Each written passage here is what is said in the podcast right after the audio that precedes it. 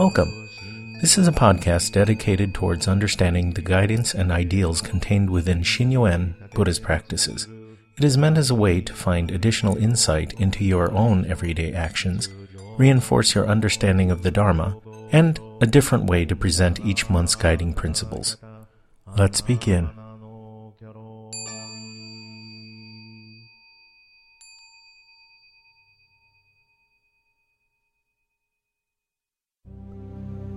July 2012 Shinnyo-en Buddhism Monthly Focus Podcast.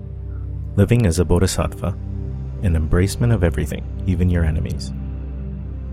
A Sonauta or spiritual poem by Master Shinjo Ito reads, "Though human, we are bodhisattvas when we dedicate ourselves for others."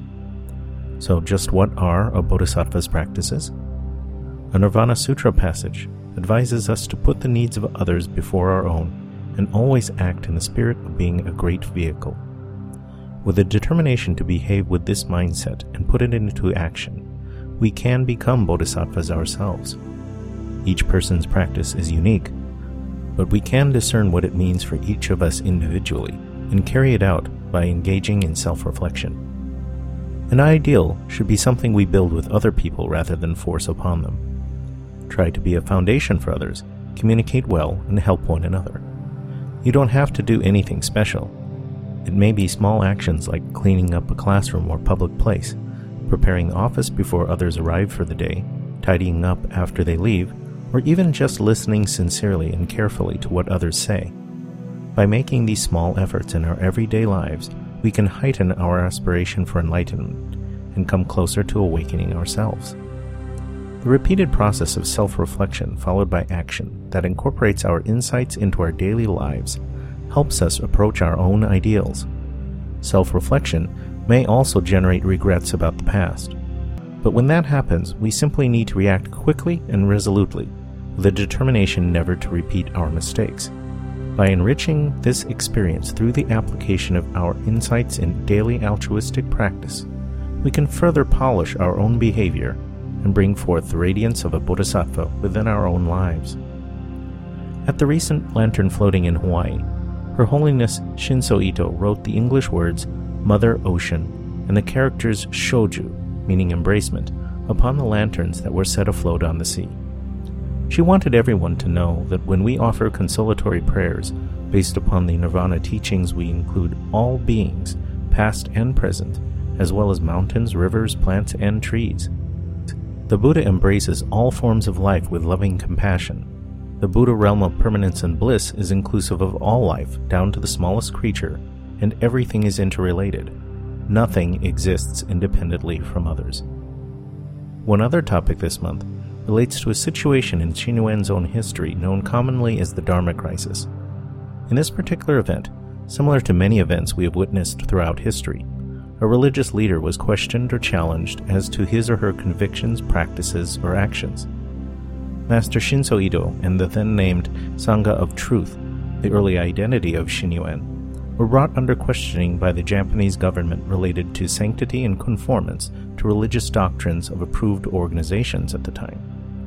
While the Dharma crisis itself could be subject to an entire podcast, this month we will specifically examine what instigated the event and how it was dealt with in the context of Master Ito's own bodhisattva practice. The original charges asserted were brought by a person within the Sangha who had achieved a position of great responsibility and stature within the organization. He was well educated in the scripture, was considered a Dharma teacher and an educator by the Sangha. But this person was, as all of us are, a human. As his status increased in the organization, he made incorrect and improper decisions in his relationships with others in the Sangha, and used his position to create opportunities to increase his own self-importance and power. His high-ranking position in the Sangha brought into question the purity of the Sangha's practices. After all, how can one regard an organization as pure if its own leadership does not demonstrate purity? When confronted by Master Ito as to his conduct, he immediately resigned, but did not admit any responsibility nor apologies for the lives he had altered. Those same individuals were the ones who supported Master Ito's innocence of the charges by the government. After the crisis period was over and Shinnyo-en regained its stability, very little was ever mentioned to lay followers about who this person was nor how he came to his position, but internal practices were put into place throughout the organization to educate each person of leadership about their responsibilities to others and how human nature can lead us to the wrong ideas and the wrong actions. If you have the opportunity to inspect one of the original carved wooden plaques bearing the Ishin-yuan characters in Japanese, which were hand-sculpted by Master Ito himself, you would discover a small and unique annotation on the reverse sides, which when translated reads, "With prayers for the future enlightenment of Osan."